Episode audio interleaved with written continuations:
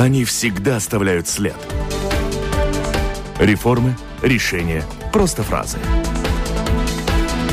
Они могут уйти в отставку, а могут войти в историю. Сегодня они – действующие лица –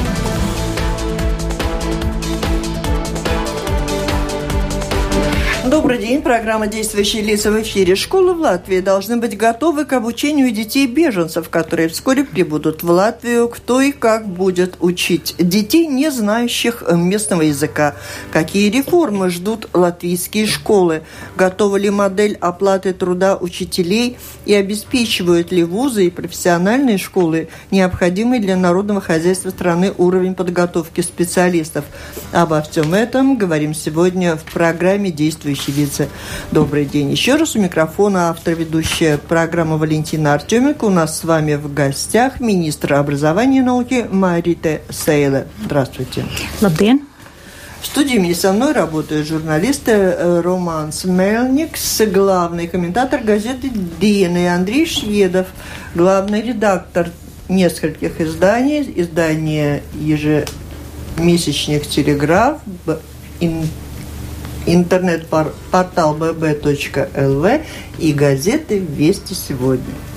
Я должна предупредить э, слушателей, что сегодня наш разговор, наша программа пойдет в таком непривычном, но и нередком для нашего эфира плане э, наша гостья отвечает на латышском языке. Мы договорились вместе об этом, чтобы как можно быстрее и больше ответить на как можно большее число вопросов. Министр сможет э, меньше задумываться и терять время на мысленные переводы, а мы уже, коллеги, журналисты, постараемся перевести самое главное, о чем мы говорим.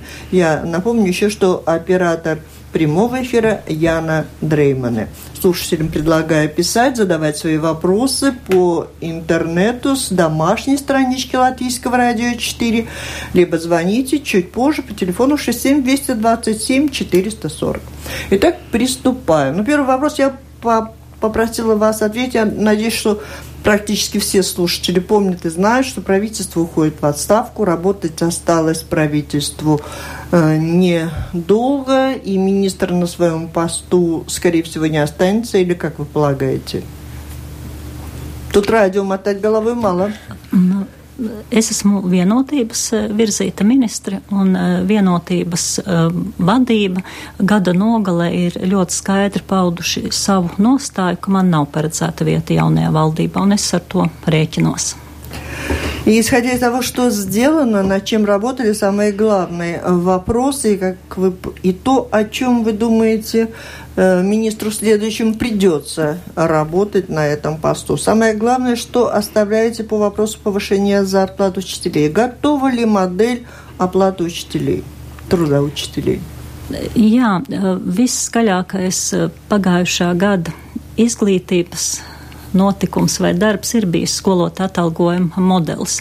Eh, tas noteikti nav bijis eh, svarīgākais tādu konceptuālu svarīguma nozīmē. Izglītības un zinātnes ministrija atbild arī par zinātni, par sportu, par jaunatni un ir, ir bijis eh, daudz, daudz svarīgi darbi, bet attiecībā uz atalgojuma modeli mēs ne, neesam spējuši to pieņemt tieši nespējot politiski vienoties par vairākiem principiāliem lēmumiem lēmumiem.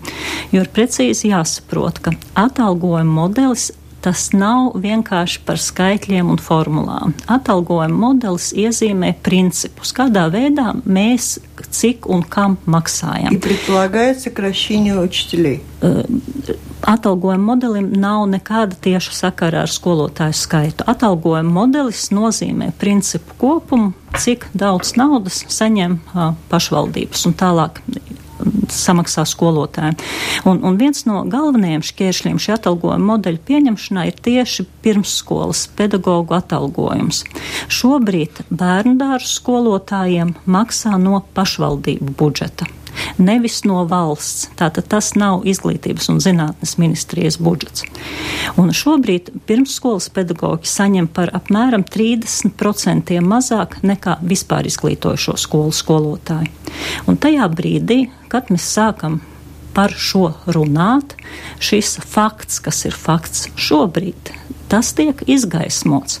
Un tajā brīdī pēkšņi mēs pamanām, ka bērndārza skolotāji saņem mazāk. Un līdz, to, un līdz ar to mēs nokļūstam situācijā, ka ja mēs sakam, ka vispār izglītošo skolu skolotāji saņems no 760 eiro līdz 1000 par vienu slodzi, tad paliek atklāts jautājums, kurš maksās par atalgojumu palielināšanu pirmsskolas skolotājiem. Un šis jautājums joprojām nav atrisināts. Daļa politiķu uzskata, ka valstī būtu jāpārņem pirmsskolas pedagoģu finansējums. Savukārt otra daļa uzskata, ka tam ir jāpaliek pašvaldību atbildībā. Un, piemēram, Finanšu ministrijas uzskats ir, ka šajā 2016. gadā pašvaldību budžets palielinās par vairāk nekā 90 miljoniem, un, un šajā budžetā ir iespēja atrast papildu naudu, lai samaksātu bērnu dārza audzinātājiem vairāk. Nu, piemēram, šis ir viens piemērs, un kamēr šis jautājums netiks atrisināts politiski un nebūs pieņemts pieņemts lēmums, visticamāk ir, ir arī neiespējami virzīties uz priekšu kopumā ar atalgojumu modeli. Ну, два слова я скажу. Неожиданно выяснилось в процессе подготовки, если я правильно вас поняла, в процессе разработки новой модели оплаты труда учителей э, неожиданно высветилась новая проблема, что дошкольное образование учителей, труд учителей в дошкольном образовании оплачивают самоуправление. Это оказалось неожиданно. Nē, nē, tas, tas protams, bija Нет, Это известно было. Просто, ну, когда начали решать эту проблему, началась, появилась проблема, кто будет оплачивать добавки зарплаты. И из-за того, что этим. возник вот этот вопрос с дошкольным образованием, mm-hmm. не заканчивается работа над моделью по учителям, и они не получат сейчас никаких изменений. Потому что это, Я наверное, надо tie, решать tie, tie ir savstarpēji saistīti jautājumi. Это политический вопрос. А 90 политический миллионов, вопрос, да. которые выделены, они Нет, где-то? Видишь, если, если есть целая группа преподавателей, которые работают в школе, и преподаватели, которые работают работают в детсадах, тоже подготавливают к школе. И одним дадут зарплату выше, другим не дадут, это тоже будет проблема. Конечно, да. это ясно. Но вопрос, э, может быть, вперед, если идем, э, ну, значит, модель готова. Если есть э, правительство, которое может эту проблему решить, сотрудничая с самоуправлениями, Значит, новый министр может на первой неделе уже принять новые модели, он будет как победитель. То есть вы, вы, вы тут там? годами мучились, и год мучились, а новый министр придет и решат Nu, gal, galvenais, teorētiski tāda iespēja pastāv, un uh, galvenais nav, kurš ir mocījies vai kurš nav mocījies. Ir svarīgi, lai izglītības да, система ieviešās, ieviešās как вы думаете, а когда же она будет введена? Вы полагаете, действительно в течение недели, месяца это можно будет решить? Tas būs atkarīgs, es domāju, no jaun, jaunās valdības. В такой стадии все решено, что хватит недели-двух, чтобы ввести ее? Eh, es domāju, ka jā, bet eh, es nevaru garantēt, protams, ka jaunajai valdībai un jaunajam ministram nebūs citi uzstādījumi. То есть останься вы на этом посту, вы бы через месяц, через две недели ввели. Если смогли бы договориться с самоуправлением, конечно. Так я понимаю. Nu, protams, ka šī noruna tas nozīmē arī, arī papildus miljonus. Protams. Такой вопрос. Струбцевич. Такой вопрос. Э, вот по нашим данным, э, профсоюзы педагогов готовят очередную забастовку. На этот раз в течение пяти дней собираются бастовать латвийские учителя. Вы знаете об этом или это уже проблема следующего министра? Man par to nav informācijas. Uh-huh. Un, un nav bijis arī nu, nekāds oficiāls brīdinājums. Pēdējā, nu, ja var teikt, tēma, par kuru uh, bija saruna ar um, arotbiedrību, uh, bija arotbiedrības bažas par to, ka šī valdība varētu steigā pieņemt šos ministru kabineta noteikumus par atalgojumu, nesaskaņojot ar arotbiedrību. Es par šo esmu skaidri teikusi, tāda plāna nav mm. citas, eh, citas sarunas vai norādes no arotbiedrības par, par iespējamiem streikiem nav bijušas. То есть видение у сегодняшних политиков, которые у власти, о том, когда будет повышена зарплата учителям или изменена система, кому-то повышена, кому-то понижена, там говорят, у некоторых зарплаты достаточно высокие. Более, более квалифицированные. Да, э, То есть таких сроков нет реально. Šobrīd ir uh, ļoti svarīgi, ka uh, budžeta faktiski pašā beigu sagatavošanas posmā tika norezervēti uh, skolotāju atalgojumam 9 miljoni eiro šī gada pēdējiem četriem septembrim, oktobrim, novembrim, decembrim un 27 miljoni papildus 2017. un 2018. gadam. Šī nauda ir rezervēta un es ceru, ka jaunā valdība un ministrs izdarīs visu iespējamo, lai šī nauda nokļūtu arī pašvaldībās. Бюджете выделены деньги 27 миллионов и 9 миллионов. 9, Говорим по-русски, 9, да? 9, 9, 9 миллионов на 4 месяца этого года и 27 на последующие два uh, гоda. 2017. Bet ir, precīzi, bet ir precīzi jāsaprot, ka šī papildus nauda nozīmē vairāk naudas izglītībai un skolotāju algām, bet tas nenozīmē, ka katra skolotāja maciņā uh, būs lielāka alga. Tie skolotāji, kuri šobrīd par piemēram, 36 stundu darbu saņem piemēram 1500 eiro, e, viņi visticamāk lielāku atalgojumu nesaņems. Savukārt tie, kuriem ir ļoti zems atalgojums, 420 eiro, tie noteikti tad saņemtu lielāku algu. Если я правильно понимаю, то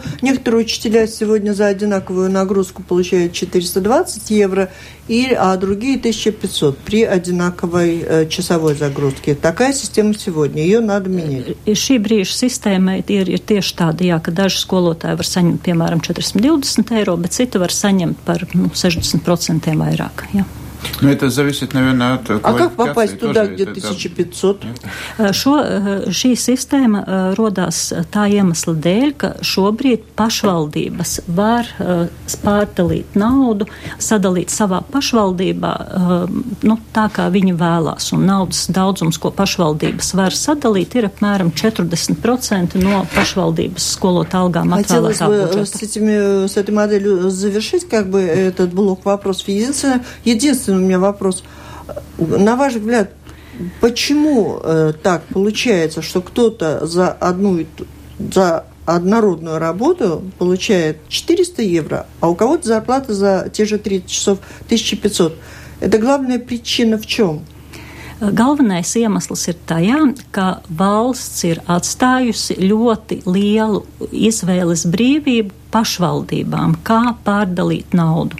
Valsts ir noteikusi tikai zemāko algu, 420 eiro, bet nu, pašvaldībām paliek ļoti daudz iespējas variācijām, kā sadalīt naudu. Un nevienmēr ir pašvaldības, kurās skolotāji saprot, kā viņi pašvaldībā sadala naudu, bet, bet ļoti daudz nu, nezin, kas ir tie principi. А, главное понять, по каким параметрам элитарные как школы, расти. менее элитарные школы, ну, гимназии. как, с другой стороны, самоуправление с умом подходит к этому и создает условия для привлечения высококвалифицированных специалистов в какие-то школы, куда ломятся дети. Может быть, в этом есть... Bet ko darīt ar tām skolām, kur daņi lomятся дети? Un šī ir viena problēma, kas mani uztrauc ļoti Latvijas izglītības sistēmā. Un šī ir problēma, kura man ir bijusi ļoti svarīga manu risināmo darbu sarakstā Latvijā. Nevienlīdzība par, starp Latvijas skolām palielinās. Nevienlīdzība starp, starp skolēniem, kas mācās lauku skolās un pilsētās, palielinās.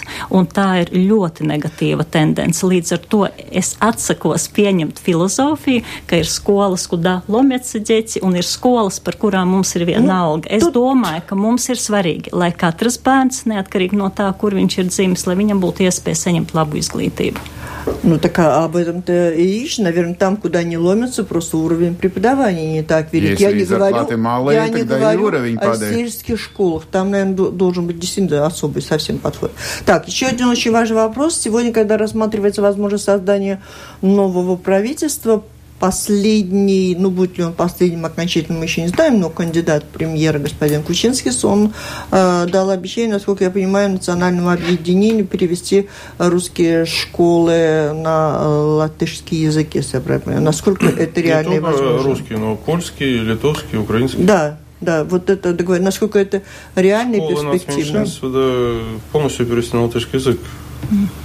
Man par to nav informācijas. Es neesmu iesaistīta jaunās valdības deklarācijas А sagatavošanā. национальные объединения к вам не обращались с такими вот тоже просьбами, требованиями? Nacionālā apvienība vērsās jā pie manis, un uh, man atbilde bija, ka šīs uh, valdības deklarācijā uh, nebija ierakstīts konkrēts termiņš, kad uh, ir plāns pāriet uz mācībām latviešu valodā. Man nostāja ir, ka pro, latviešu valodas proporcija uh, citu valodu skolās ir jāpalielina, bet šim procesam ir jānotiek pakāpeniski. Un šajā mācību gadā ir uh, paredzēts papildus atbalsts uh, tieši bērnu dārzos, lai, lai bērni jau bērnu dārzos, bērnu dārzos, kur, kur bērni ir no dažādu valodu ģimenēm, m, apgūtu latviešu valodu jau faktiski pēc iespējas agri. Ну, э, министр Сейла, насколько я понимаю, считает, что нельзя э, осуществлять такого рода Резкие. формальный переход моментально, что все должно происходить естественным путем. Многие русские дети уже сегодня идут учиться в латышские школы. Ну, естественно, может быть, не, не точное слово, скажем, постепенно и, и логически. До 2018 года остались только два, два года. Я думаю, что это было бы очень резкий подход. А Когда вы говорите о том, что важно сегодня уделить особое внимание и средства дошкольным учреждениям, где возможно обучение латышскому языку, и в то же время мы только что говорили о том, что дошкольные, а, они финансируются самоуправлениями, где там сфера влияния министерства? Ministrija nosaka mācību saturu. Ага, содержание образования Нет. определяется уже в министерстве. Если Протомс, будут выделяться протомс. на это э, деньги, то возможности учить латышский язык и в русских садиках будет больше. Так я поняла? Jebkurā gadījumā tiek nodrošināts papildus atbalsts audzinātājiem, kas strādā bērnu dārzos. Ā, Viņiem tiek nu, sniegta metodika, kā labāk strādāt ar bērniem bērnu dārzā, lai viņi jau sāktu mācīties latviešu valodu. Tātad поддержку преподавателям. Э, Новая традиция в латвийском правительстве, э, уходящая политика называет своих преемников, там госпожа Стравина в частности. А вы кого бы вы хотели видеть на посту министра образования? Кто бы продолжил ваши идеи? Nevar atbildēt uz šo jautājumu. Прошу. Да, но самое плохое, наверное, то, что непрерывно меняются министры. И мы только что слушаем, что думает одна министр. э, ми- э, э, под- Ну, в связи с через, этим через какой-то спросить, вот- период будет следующее, потом будет, может быть, другая политика. Перед тем опять было непрерывно. Нет такой постепенного перехода эм, начатых дел другому и реализации до конца. Все время реформы, реформы, реформы, реформы. Как меняется министр-то? А насколько, насколько это действительно, вот приходит новый министр, и все как-то э, меняется по-новому, тогда, когда вы стали министром, вы что изменили? Uh, Mans plāns uh, nebija par visām varītēm izdarīt kaut ko jaunu, ko neviens iepriekš nav, nav izdarījis. Šī gada uzdevums uh, bija turpināt vairākas ļoti svarīgas reformas un, un panākt, ka tās ir īstenotas. Viena no tām ir mainīt augstākās izglītības finansēšanas modeli, un tas arī ir izdarīts. Ministru kabinetā vasaras vidū par to tika pieņemts lēmums. Tāpat ir pab, nu, turpināta zinātnisko institūtu konsolidācija, kas ir bijis ļoti, ļoti svarīgs uh, process. Un, uh, jo ir nu, vieg, viegli saprast, ka pārmaiņas jau notiek ne tikai tad, kad ministrs atnāk ar jaunām reformām, bet pārmaiņas notiek arī tad, ja ministrs neturpina iepriekš izdarītos darbu, iesā, labi iesāktās idejas, un neviena ne otra tendence nav, nav laba. Eh, Tas, eh, es domāju, ka mēs esam ļoti nopietni uzsākuši diskusiju par skolu tīkla reorganizāciju, un eh, šīs no aizvadītā gada laikā ir noteikts kriterijs, ar cik bērniem mēs eh, plānojam atvērt desmito klasi, eh, tātad vidusskolas klasi. И Арчик. Eh, Sākot no desmit eh, lauku skolās. Vismaz desmit bērni desmitajā klasē lauku skolās. Это означает, что какие-то школы будут закрываться, где нету этих Нет, есть 10, конкретные да? критерии. Это Это, я хорошо. поняла. Что перед, перед тем, ну, Нет, но это означает, что какие-то школы будут закрываться, где нет этих 10. Tas nozīmē, ka Klases tajās būs skolās, kur desmitajā klasē nebūs šis bērnu skaits, desmitā klase tad eh, netiks atvērta. Un tur ir noteikts kriterijs vai, nu desmit, nu, vai noteikts bērnu skaits desmitajā klasē vai, vai noteikts skaits visās trijās nu, vidusskolas klasēs. Jautājums ir? есть. Lūdzu. Проблема опять та же, э, что, что сначала начали говорить, что есть э, э, вопрос о повышении зарплаты, есть многие другие вопросы, где министр не получила политическую поддержку от партии. Вот есть теперь этот опыт. Как вы считаете, нужен ли министр из то есть среды, с которой профессиональная среда, или министр должен быть из политической среды, то есть из партии, которая потом Сильная. отвечает за него mm-hmm. и, и, и стоит за ним и за его э, инициативах. Вы пришли из профессиональной сферы, до сих пор были политики в этом Беспартийной. Да-да, ну вот вы, вы беспартийные, но есть ли это разница и какая да, модель лучше? Хорошо, да. Es, es domāju, ka, ka ir jābūt džentlmeņu vienošanai, nosauksim to tā. Nav, nav man šķist, ka būtu pareizi, ka, ka nav tik svarīgi, vai ministrs uh, ir, ir politiķis vai nav politiķis, bet ja partija ir izlēmusi riskēt, un izvirzīt ministram nepolitiķi, tad tajā brīdī ieslēdzās džentlmeņu vienošanās. Kā, kā, jā, ieslēdzās ir ieslēdzās. Kā jā, nē, nu, nē, nu, tad, nē, nu, tad ir, tad ir, tad ir jāieslēdzās. Как у нас, так и видим, но, но должно быть, да. Tad ir, Вы чувствовали поддержку vienotības? Сначала, наверное, чувствовала, а потом, когда начала Министр спрашивать спросим. деньги, я, я как раз хотел спросить. Потом, наверное, когда вопрос о деньгах пошел, тогда, наверное, нет. Da? Nu šeit ir precīzi jāsaprot, ka šis jautājums nav noteikti arī nu, reducējams tikai attiecībā uz mani personīgi. Šis ir jautājums par partijas interesi par tēmu un par partijas vēlēšanos šo tēmu ielikt partijas prioritāšu sarakstā, darbu prioritāšu sarakstā. Un, nu, vienotība aizvadītajā gadā acīm redzot, bija aizņemta ar daudziem citiem jautājumiem, un izglītība noteikti nebija prioritāšu sarakstā. Tā ka es noteikti neraugos uz aizvadīto gadu eh, no viedokļa, ka kāds ir man personīgi kaut ko ļaunu nodarījis, eh, bet ir jāatzīst, ka izglītība nebija vienotības prioritāšu sarakstā. Три месяца назад вдруг выяснилось, что дипломы аттестаты латышских школ не принимают в британских вузах. Э, был определенный скандал, и меры должны были быть приняты. Что-то изменилось? Tātad pirmkārt precizēšu. Jā. Ir, runa bija tikai par vienu augstskolu. Runa bija konkrēti par Kembridžu, nevis uh -huh, par Britu uh -huh. augstskolām ah, vispār. Numur divi. Kembridžā tā vienkārši neuzņem ne tikai Latvijas studentus, bet arī Lielbritānijas studentus. Kembridžā ir speciāls, nu, vēl papildus nosacījumu klāsts, atkarībā no kura viņi uzņem vai neuzņem studentus. Tas, kas šeit ir problēmas būtība, ka Kembridžā ir nu, saraksts, kur ir publicēts, kuru augstskolu, kuru valstu diplomi tiek uzskatīti par, par derīgiem un, un kuru nē. Un Latvijas diploms atšķirībā no Lietuvas un Igaunijas tur šobrīd ir, ir ierakstīts kā tāds, kas nu, bez papildus pārbaudas nedara. Uh, ministrijai ir, ir nu, bijušas vairākas sarakstes uh, gan ar Kembridžu, gan ar aģentūru, kas Lielbritānijā atbild par grādu pielīdzināšanu. Atbilde no šīs Lielbritānijas aģentūras, kur atbild par grādu pielīdzināšanu, ir bijuši, ka, ka viņi nesaprot, kāpēc tas tā ir. Pēc, pēc viņu datiem uh, nu, mūsu izglītība ir tikpat laba nu, kā Lietuvas un, un Igaunijas, un nebūtu nekāda iemesla, kāpēc mūsu pretnostatīt. Un ir paredzēts, ka šī Lielbritānijas aģentūra aģentūra šogad, un es ceru, ka tas notiks tuvākajos mēnešos, um, veiks vēlreiz Latvijas izglītības dokumentu pārvērtēšanu.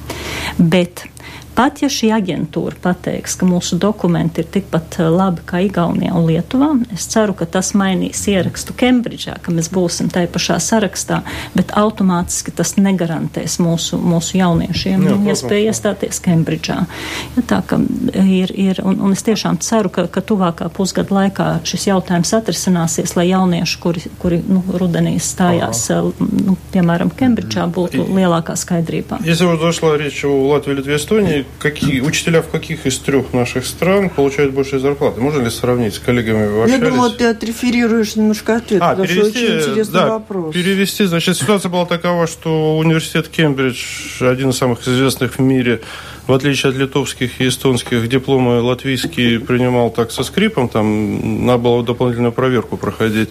И Министерство образования связалось с коллегами из образовательной сферы Великобритании и конкретно с, университетом этим кембриджским, и там пообещали исправить ситуацию, и министр выразил надежду, что уже к следующему 1 сентября абитуриенты из Латвии смогут так же, как и литовцы, эстонцы, подавать на тех же основаниях. И в числе ответа на твой вопрос это было не... еще то, э, что совершенно не все вузы Великобритании не принимают латы, Да, да, речь дипломы. идет о Кембридже, это прежде всего. Слушателям нашим этим И опять же подчеркнем, подчеркнем да, что да, это не важно. дает гарантию изменения, которые это. Все равно надо учиться хорошо и сдавать экзамены и так далее. Угу. Ну, конечно, okay, все он... хотят в. А вот мне интересно, почему литовские, эстонские все-таки были в другом списке. Вы видите какую-то разницу? Там в как чем была uz, to, uz to es arī atbildēju, ka mēs nezinām, kāpēc tā mm -hmm. ir, un arī Lielbritānijas aģentūra, kas atbild par izglītības diplomu pielīdzināšanu, ir mums atbildējuši, ka viņi arī nezina, kas ir tie iemesli. Mm -hmm.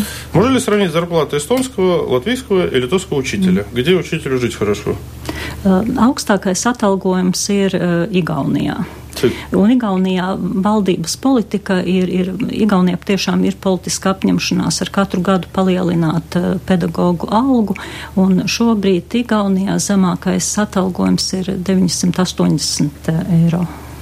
Mm -hmm. Несмотря Bet, на то, что население меньше, чем в Латвии и Литве. Mm. А в Литве также, как у нас, наверное, да? Apmēram, jā. Mm.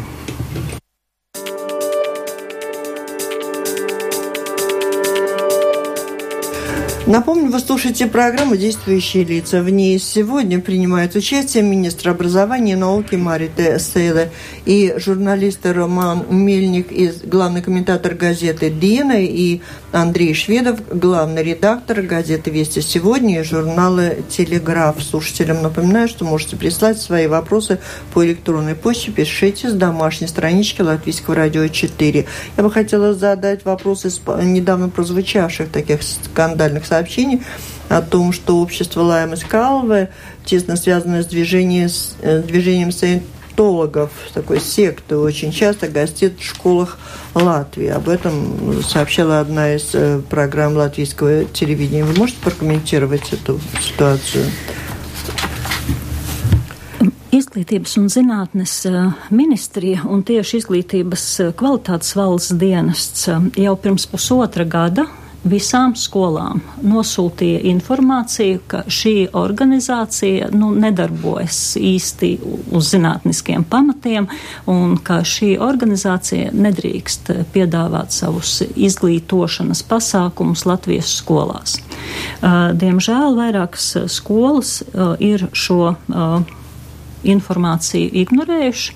Un, uh, mums ir zināms, ka uh, viena skola, un tā ir uh, Naukšāna novada vidusskola, ir pat uh, noslēgusi līgumu ar, ar šo organizāciju par nu, pakalpojumu sniegšanu. Un Izglītības zinātnes ministrija ir, ir arī nu, šobrīd veids pārbaudi un uh, darīs visu iespējamo, lai nekas tāds neatkārtojas. Un katrā ziņā ir, ir jāsaprot, ka uh, izglītības eh, ministrijas ierēģi un darbinieki nu, nevar dzīvot skolā un, un pie ārdurvīm kontrolēt, kurš ienāk skolā un kurš neienāk un kādus izglītības pakalpojumus sniedz. Šī ir uh, direktora atbildība. Direktora atstraņīļa? Uh, šobrīd tiek veikta pārbauda. А какое наказание вообще может быть? Э, да, я хотела бы разъяснить, как кто вправе читать детям лекции в школах. В каком случае, вот в этот раз вы говорите, что министерство, видимо, у вас были на то какие-то причины, разослало даже распоряжение не принимать саентологов с, э, с лекциями в школы.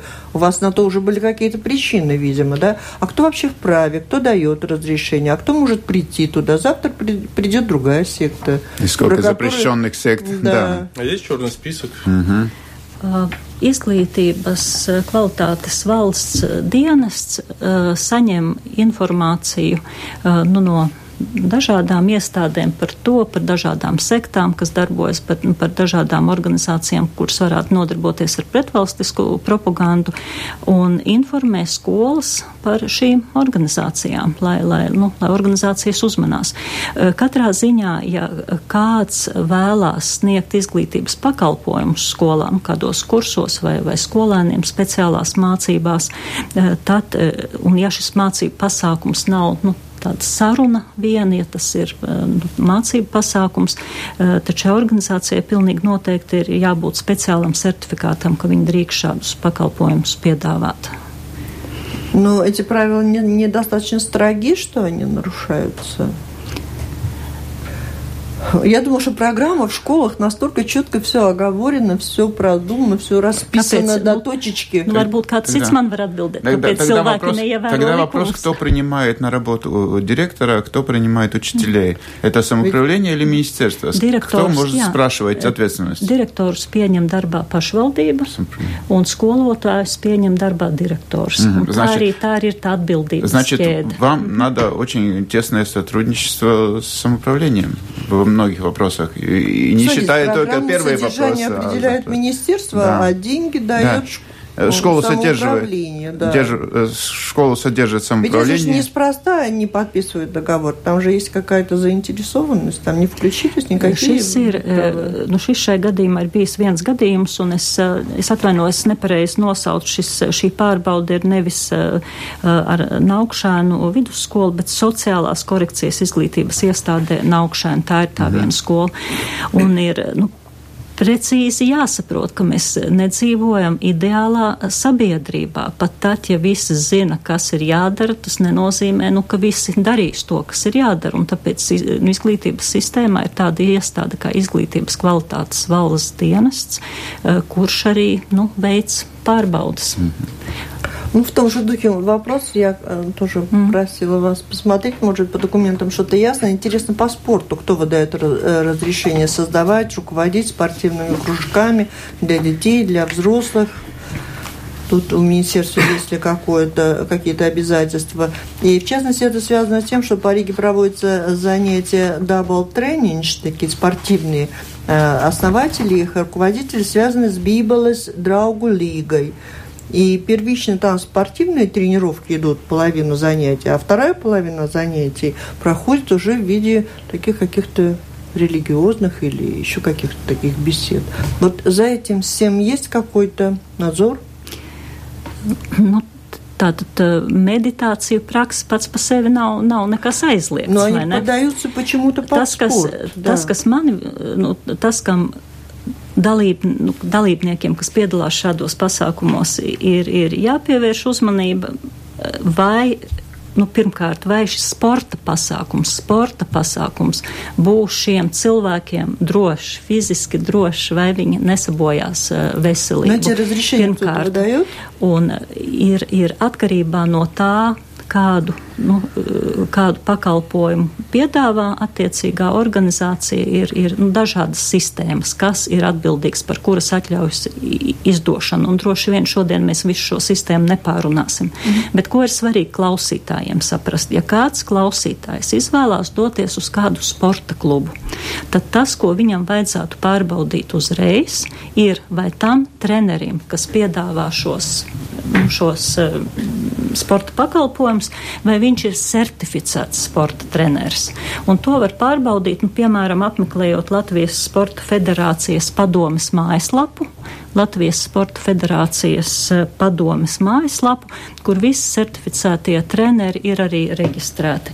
Un, un tas ir nu, vienkāršākais, ko var izdarīt. Es aizēju uz sporta klubu, pārbaudu, vai treneris ir šajā reģistrā un vai šī iestāde ir так, регистрация. мы говорим о том, что э, предупредить, э, уберечь всех от каких-то неясностей очень трудно, но если вы обращаетесь, решили заниматься спортом, обращаетесь в какой-то спортивный клуб, необходимо постараться стараться выяснить, если у тренера сертификат. Причем об этом не обязательно спрашивать самого тренера на домашней страничке Совета э, Латвийской спортивной федерации. Латвийской спорта федерации с подом. lsfp.lv. Там есть на домашней странице, можно открыть список и все, кто имеет сертификат, там представлены фамилии. И тогда вы сами разберетесь, насколько вам для вас безобидно. А те, кто имеет сертификат, они уже несут, наверное, ответственность за то, чтобы это было и не во вред, не только protams, protams, tie, tie cilvēki, медитации, ir, но protams, здоровью.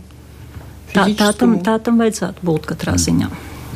Хорошо, можем э, вопрос перейти к вопросам о беглецах, очень интересные и актуальные. А то А, у меня первый записан, То, что... подскочил. Да, да. То- то- я сначала слышал, я его упоминала, а, то, что заботит нас, мы видим, что в Западной Европе есть э, отдельные районы, где живут э, приезжие из других регионов. Есть э, даже целые городишки, где местные уже стараются не жить, там, как бы такие э, государства в государствах.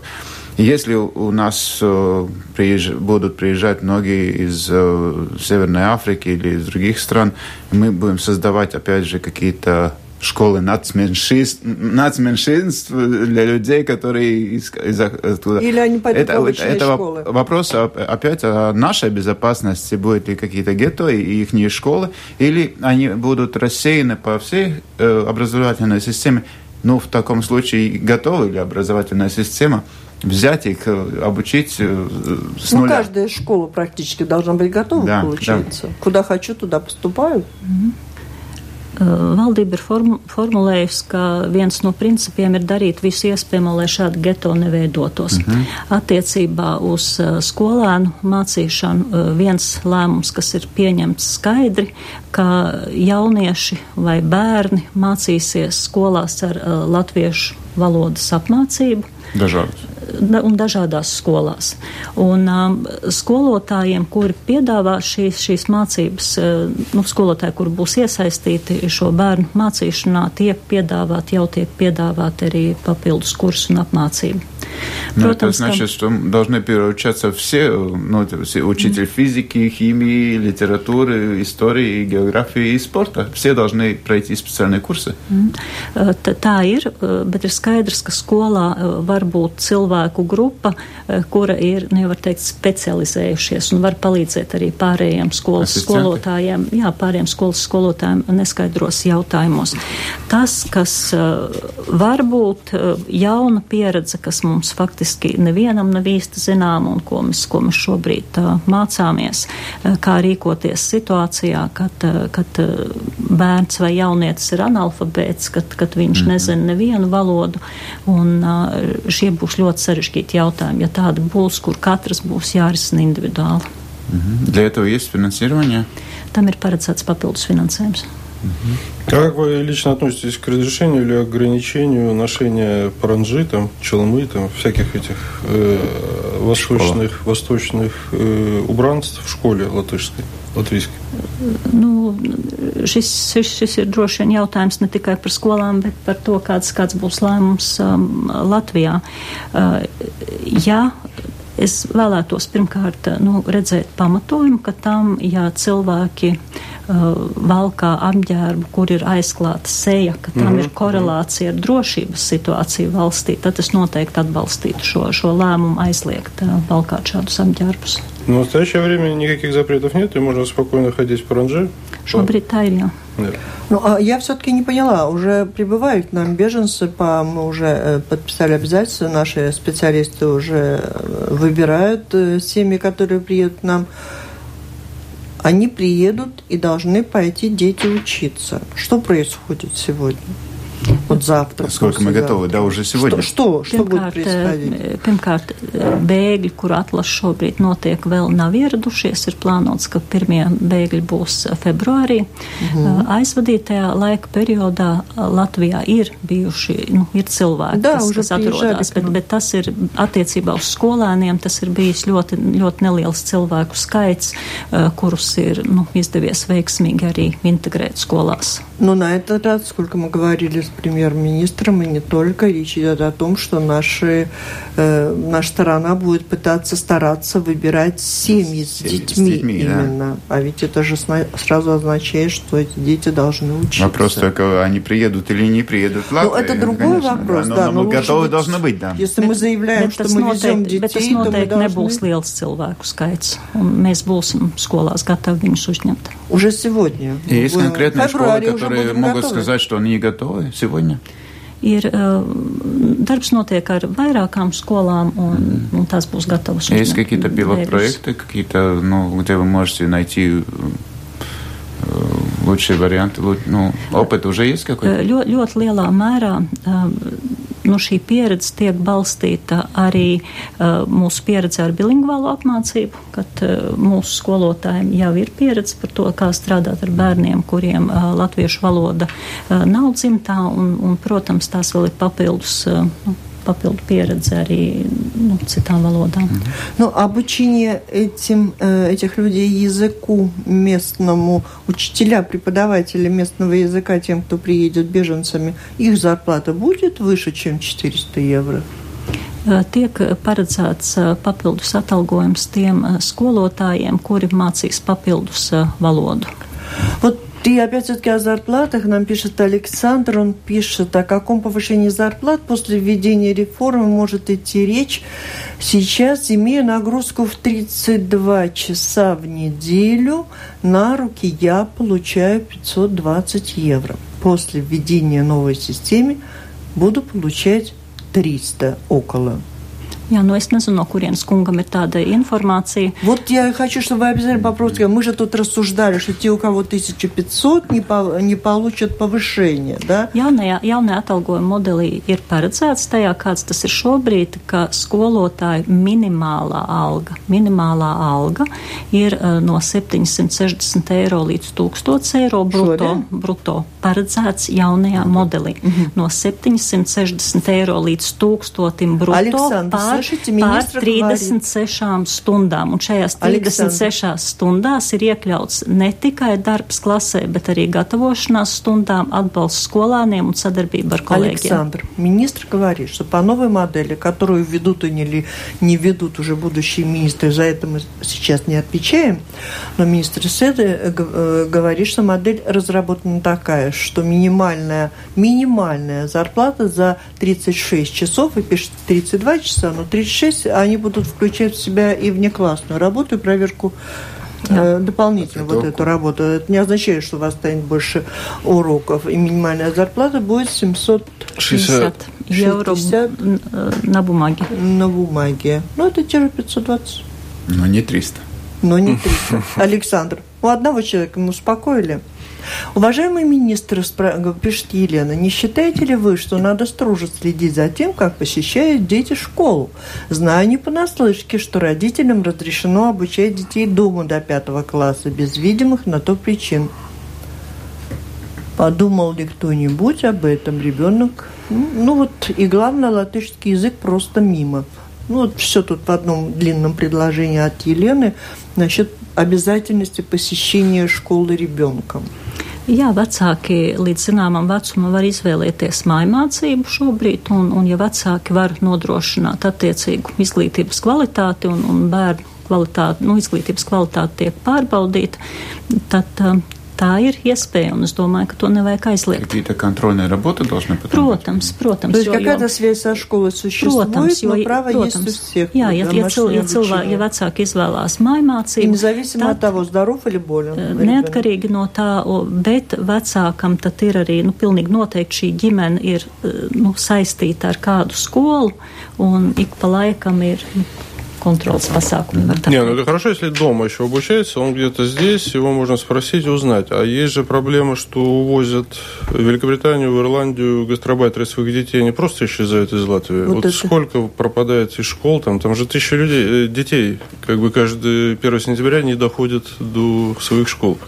Eh, Tā, tā ir, jā, un eh, katru gadu mēs eh, dzirdam par, par bērniem, ko, par kuriem pašvaldībām nav informācijas. Bērni, kas ir reģistrēti skolās, bet eh, viņu skolās nav. Un tā ir šī brīža realitāte, eh, ka ir vecāki, kuri, kuri aizbrauc uz ārzemēm, aizbrauc ar bērniem дети зарегистрированы un в наших neinformē школах? par to, jā, un, un, un, un daļa bērnu var būt reģistrēti, un, un tad, kad notiek nu, pārbaudas, tad, tad izrādās, ka ir Ну, bērni, потому что kur- деньги kur- идут kur за tur- ребенком, kur и tur школе nav. выгодно просто даже ну, формально. так. Первый Tāds год nav. шел в школу, второй уже уехал, да, это в таких ситуациях. А вот что касается того, э, э, хотя многие очень пессимистично относятся к, к такой вещи, когда говорят, что возвращаются латвийцы из-за границы, пожили там, поработали, денежку заработали и возвращаются. Но все-таки такой факт есть. Существует ли проблема обучения детей таких родителей в школе, если они вернулись практически говорящие на английском, а им здесь нужно учиться на латышском. Что-то специально для этого делается? Учителя могут получить дополнительную зарплату за обучение таких детей? Šis ir ļoti svarīgs eh, un ļoti pareizs eh, jautājums. Ar katru gadu arvien vairāk eh, Latvijas skolās ir bērnu, kuri ir latviešu bērni, bet kuri atgriežoties runā vai nu ļoti slikti latviski vai, vai nerunā nemaz, un, un viņiem ir vajadzīgs arī papildus atbalsts, lai, lai viņi varētu veiksmīgi integrēties skolā. Un ir ļoti svarīgi arī, arī izvērtēt. Dažreiz skolās ir, ir tendence, ka bērnu mēģina ielikt nu, stipri jaunākā klasē, nekā viņam vajadzētu būt, vienkārši tāpēc, ka mm. viņš nezina valodu.